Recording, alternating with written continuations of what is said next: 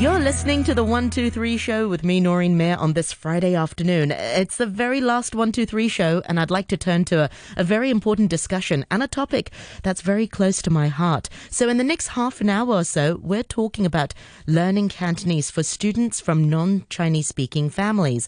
Now, while funds have been allocated by the government, are these children from these communities benefiting from them, or are they still lagging behind in terms of Chinese proficiency? And what are some of the challenges faced by the children and their parents? What sorts of issues are faced by schools when it comes to allocating resources? And what responsibilities do educators have? To mull over this very big topic, we're joined by Vivek Saigal, the co-founder of Hambaanglaang, which is a community initiative that explores Hong Kong, Cantonese and Asian cultures by storytelling. And we're also joined by Manoj Dhar, the co-founder and CEO of Integrated Brilliant Education, which is a local charity that aims to educate and empower students from underprivileged non Chinese speaking communities. Gentlemen, welcome to the program and thank you so much for joining us this afternoon.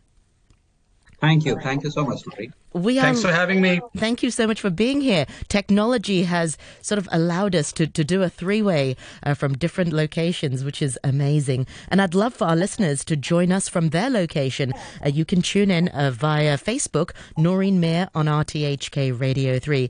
Uh, Vivek, uh, first of all, before we talk a, a, little bit more about the issues uh, that, that are being faced, tell us a little bit more about Hambaanglaang and, and, and the initiative. what is it about? Well, um, I'm the co-founder uh, of this project, and have been having a tremendously fascinating and productive time over these COVID years, uh, helping conceive and um, um, realize with a hundred plus strong group of volunteer linguists, academics, uh, writers, illustrators, and recording artists. And this coming together of the uh, Hong Kong community is now creating open source, copyright free resources for the non-native learner of Cantonese that primarily focus. The focus is on the understanding and speaking of Cantonese first. So this project started in December 2019 with the incredible support of my co-founder, Dr. Lau, and his network of language professionals. Uh, Dr. Lau is a computational linguist uh, under the steady hand of our project manager, Joanne, and uh, the rallying together of, uh, of, these hundreds of volunteers, we have been focusing on producing um, 240, and we've finished producing 240 graded Cantonese readers, um, lessons, and all enabling software. So um, since last July, we've been starting uh, reaching out to the teaching and uh, learning community like Manoj's and trying to see if the materials we have created are of some use in the formal uh, learning system as they are in the informal learning system. What, what sorts of learning materials are you talking about? So um, the um, the primary material that was missing in the market were uh, materials that were written in Yutman, uh, written Cantonese is also known as Yutman, uh, and had romanization explaining each word, um, plus a word by word translation of that Cantonese word into English or Urdu or Nepalese or Indonesian. So, uh, what was missing were these materials that would allow a non-native speaker to take some agency in their own learning. Um, and we created those materials. Okay, um, um, Manoj, you've been cooperating uh, with Vivek. Yeah. How do you use these materials in, say, your learning centers? Uh, see, uh, you know, it's it's come at a so Vivek's and his team, and like you mentioned, Joanna and all have been working really hard. Uh, so as as it turned out, uh, over the summer holidays, wherein you know the kids don't have the academic pressure of going to school and stuff. So under uh, Joanne and his team supervision, we've been uh, experimenting with those learning resources. Our teachers have been implementing them. Our parents have been trying to work their way around it. Our students have been trying to work their way around it. So it's a you know this is this is a perfect uh, what should I say for lack of a better word a perfect marriage. So there is his set of people who have actually got a wide range of experience and, and from their expertise and from their wisdom and knowledge base they've developed something. But its effective or its efficacy is only possible if you put it into play. And and that is the putting into play is where we have a very uh, you know perfect ideal partnership because then his uh, knowledgeable staff can see all right this is working. This is not working.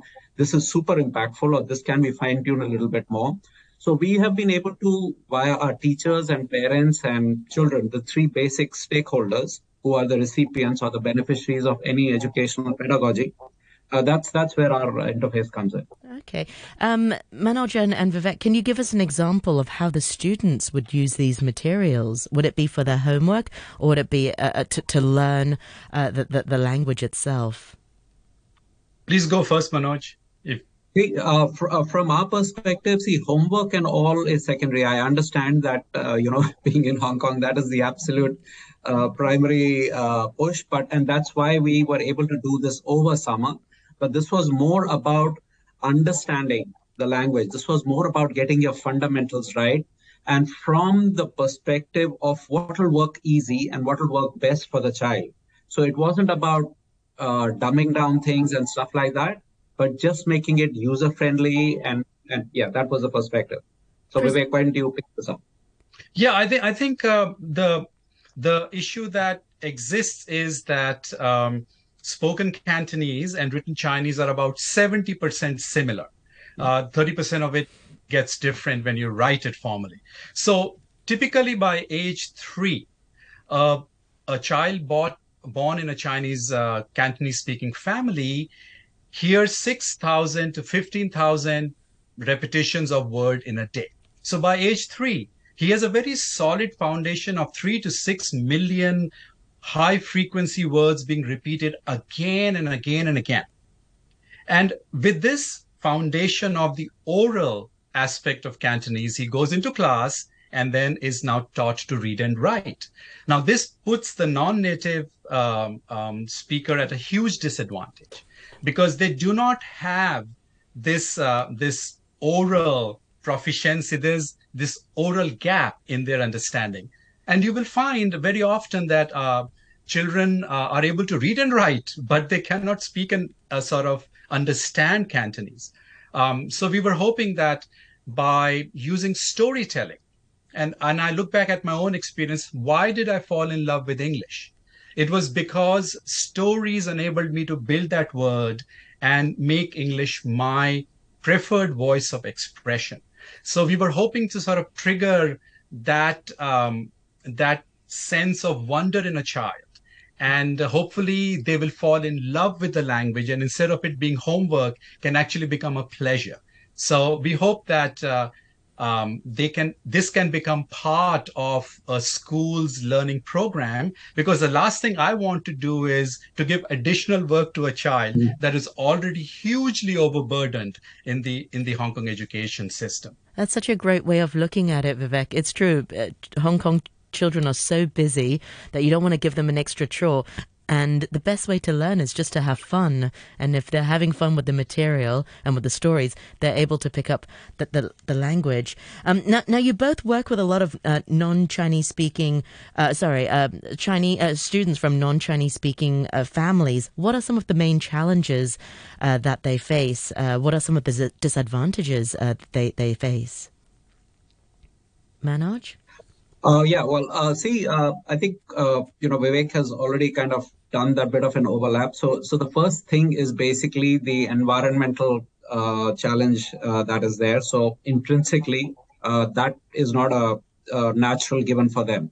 But that said, I don't think that is an issue because it's a scientifically proven fact globally that kids at that young age are able to pick up three, four languages without a challenge.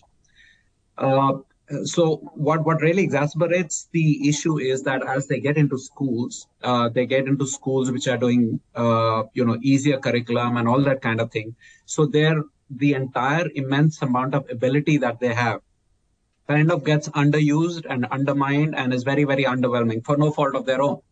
So so that is what starts you know foundationally when when the kid is getting educationally marginalized on the basis of language and it's not just this if you if you look at what is normally reported in the media so uh, Chinese kids going to the local school. There's so much media reports on, oh, they don't really pick up English and all that kind of thing. So it's clearly not an issue with the kids because that way then every child in Hong Kong can't pick up a single language. So that's really not the issue. Uh, but yeah, I think uh, pedagogically, uh, and which is what Vivek and his team are trying to, uh, you know, sort out and fine tune. So that is that is the key start of it. The inclusion in an environment saying that look, you're a child. That is all that's important. You're a child. You are in the school. We will treat all as equal. Sure, somebody may like maths better. Somebody may like music better. That's a different story.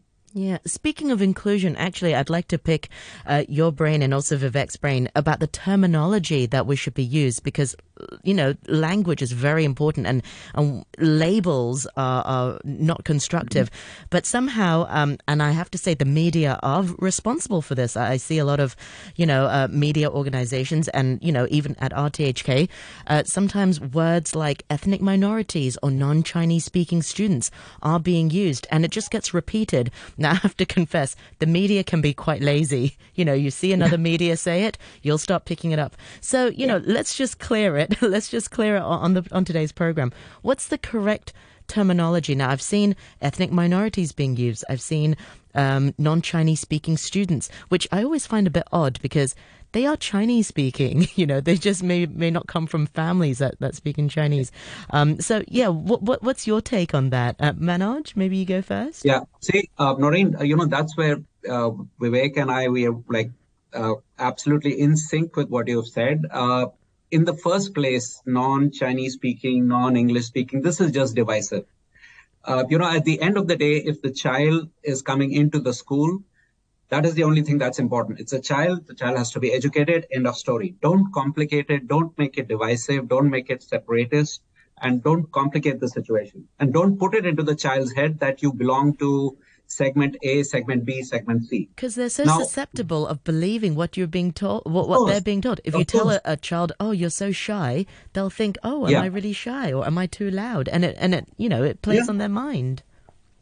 Absolutely. So this is this is clear. You know, like you rightly said, it's labeling, and you're clearly undermining the child for you know no fault of the child's thing. So uh, so that's one. The second bit is yeah, the ethnic minority thing. It's very simple.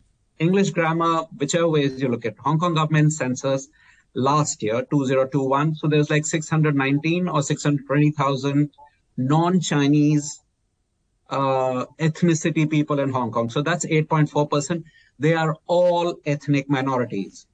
End of story. There is no there is no other version. You are either of Chinese background, which is an ethnic majority, or oh. you are an ethnic minority.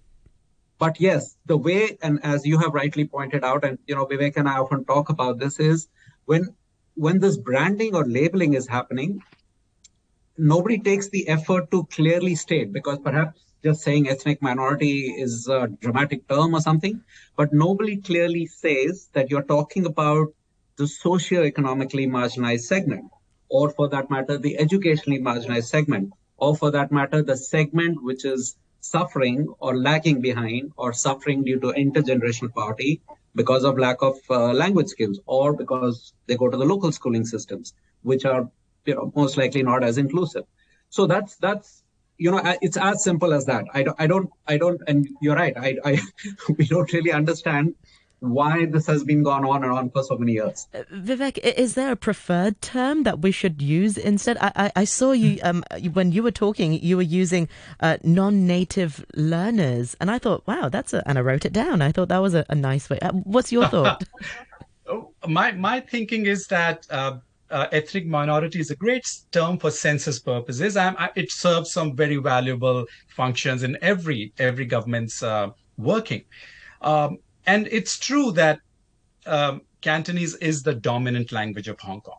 So uh, I would propose, uh, and this is something I got from Mr. Lee, who runs the program, and it's not my own creation. I would propose that those who do not write, speak and write Chinese uh, may better be classified as the linguistic minority, okay. right? Um, they they are not because when you when you make it a language issue, a linguistic issue, then the race aspect is taken away from it because there's plenty of Chinese people who also struggle with Chinese. Uh, there are um, uh, uh, people from Cantonese families who are returning from overseas. There are uh, our friends from the mainland. Um, there are all kinds of combinations of Chinese Filipinos, Chinese Malaysians who, who make Hong Kong their homes. So by by re sort of branding the, these people as or us as linguistic minorities, uh, we can take away all the baggage that comes with race, that comes with uh, people treating a certain uh, uh, skin or a certain feature as the issue rather than the language or the acquisition of it as the issue.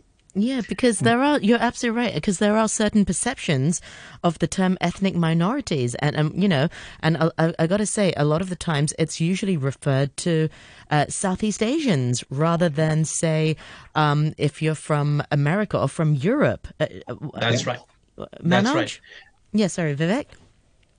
Um, the, the, the thing that uh, um, happens when you label somebody as a minority within the territories of Hong Kong, allow, then you don't realize that actually these are ethnic majorities in the world, like uh, uh, like you know India, Pakistan, Indonesia, and we're t- already like touching two billion, right? So uh, uh by by by Woo! calling them minorities, uh, we sort of uh, possibly sort of ignore the fact that their clout and influence extends way beyond Hong Kong borders, and this is to Hong Kong's advantage.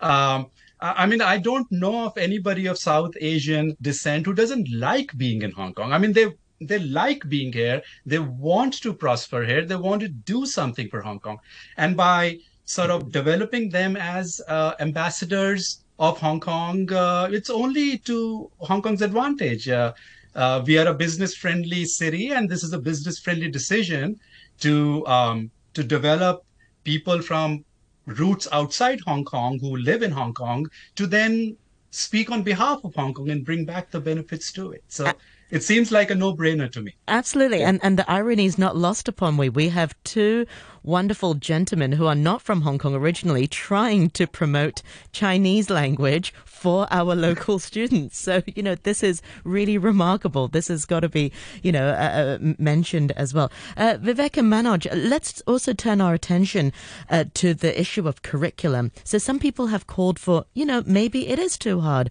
for these students who don't speak Chinese at home and, you know, because they don't speak it at home, they're going to be lagging behind. So maybe it's easier and it's better off for them to have a separate curriculum. This way, they'll do better in these curriculum.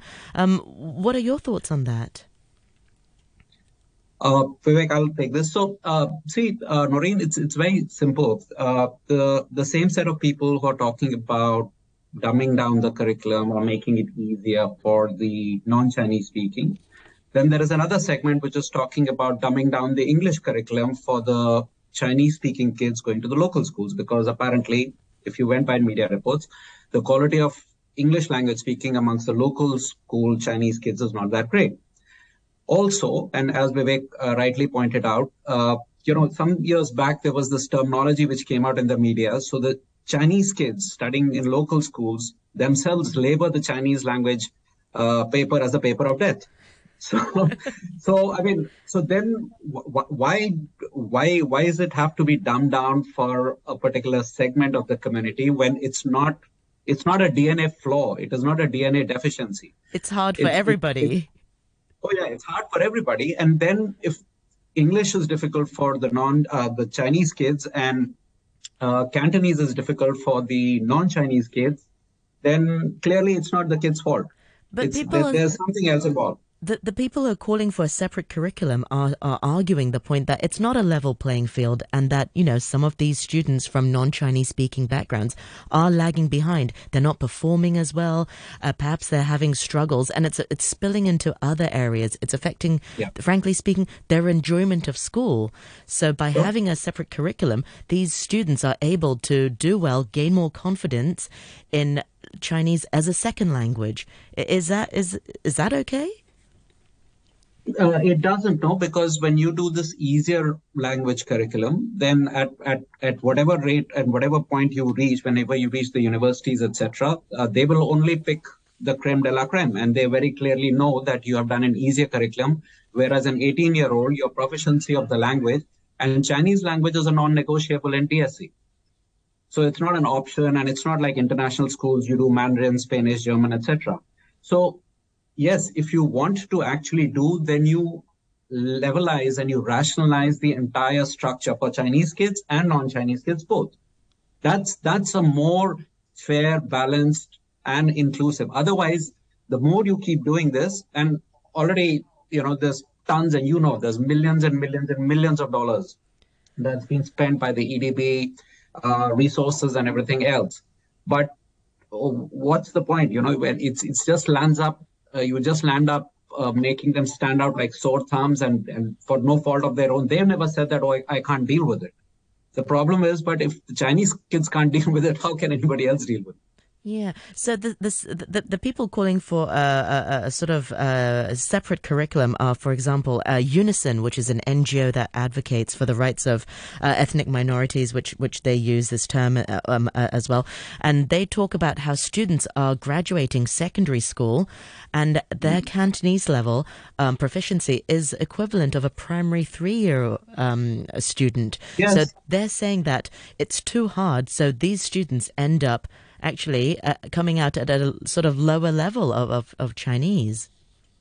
It's not hard just for them, no. It's when, when the Chinese kids themselves are calling it as the paper of death, when the Chinese kids themselves have a lower level of English than the non-Chinese kids, then it isn't a child issue, then it is something else. Then it is the service delivery issue, whether it's the educators or the schooling system or the pedagogy. And the pedagogy bit is what Vivek is trying to resolve and correct.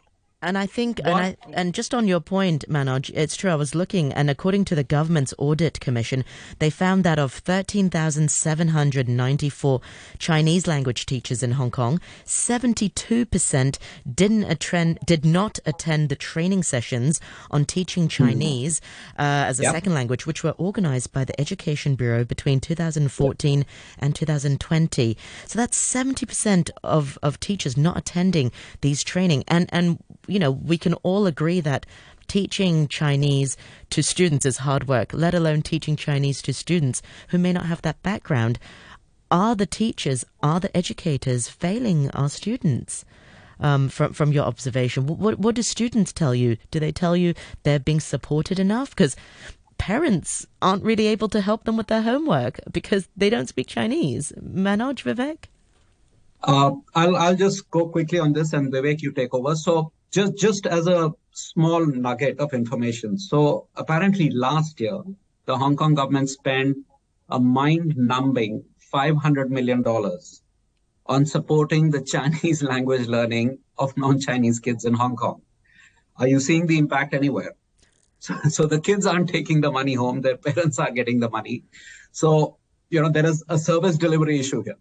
Vivek, why don't you take that? I, I, I totally I totally agree with what Manoj is experiencing. He's on the front lines dealing with uh, children's in their hundreds on, on a daily basis. What what what happens when you dumb down the curriculum is that then you take away stuff like you can't apply for a government job like you know like it, it, so it's not like um, it's not like a golf handicap, right? Like the total score is calculated by your handicap. But but in the end, if you do DSC, um, you you are able to get a government job. And if you don't do DS, DSE, then you can't apply for a government job. And we are seeing in the UK, we are seeing in the US that immigrants are fairly capable of serving the nation, right? Uh, if they have a a place on the table to to bring new ideas, bring new thoughts, um, and uh, and this gets taken away. So to Manoj's point, that intergenerational poverty uh, cycle cannot be broken, and then we are just creating legions of um, welfare recipients instead of creating legions of taxpayers. And, and, I don't see how this can be sustainable. We've only got a couple of minutes before the news, and this is such an interesting discussion. I, I wish we had even more time. But very quickly, is this problem unique to Hong Kong? I mean, when I look at places like Singapore, where you know there's a full integration of, of language learning. When I look overseas, you know, uh, um, immigrants is a term they use in, say, North America and Canada. If you're a Chinese immigrant, those children are able to learn full learn English fully. Is this problem unique to Hong Kong, and how can we? Um, what sorts of recommendations do you have for, for, for educators and, and for the government? Maybe two minutes, uh, Vivek, and then Manoj. Uh, Manoj, please go first. You have more experience here. Thank you. Uh, see, I'll, I'll just, uh, you know, Noreen, I'll just put it down to simple stuff on integration and inclusion. If you look at the previous generation, so there is a generation of South Asians or ethnic minorities in Hong Kong uh, who, uh, who are so good, who can think, read, write, speak everything in Cantonese. So it wasn't that they were never able to do it. There was a generation which was doing it. The system at that point in time was more inclusive, and you can find dozens of such people. Believe me, they have all gone through the local schooling system. But somewhere the evolution happened. Somewhere the narrative changed. Somewhere where people start saying, "Oh, hang on, this is too simple a thing. Let's complicate it. Let's call ethnic minorities easier curriculum and all that." There are 70 year old, 60, 70, 65 year old people who can do everything in Cantonese. How is it that they were able to do it 10, 20 years back, and how is it suddenly now we are having these problems? So it is just about inclusion and it is about immersion, treating everybody with respect. Most importantly, please, people need to understand that these are the daughters and sons of Hong Kong. You cannot constantly keep putting label one, label two, label three, label four. It's just not fair. Yeah, well said. Um, finally, uh, Vivek, can you uh, tell us a little bit more? How can we find out more about Hambaanglaang? Have you got a, a Facebook page, a website? Uh, we've got a Facebook page, but our resources are available for all on hambaanglaang.hk. Uh, it's open source. There's no need to register. You can go on our sites, find the videos, find the audio files, download the PDFs, look at the lessons. And if there's any issues, any questions, just send us an email from the website and we'll try our best to respond to you. Excellent. And Manoj, always a pleasure to have you on the program. Vivek, such a pleasure to meet you today. And I look forward to returning to this important topic. I'm sure we'll return in a couple of months' time with some positive developments. The government would have heard this program. Thank you so much. Thank you.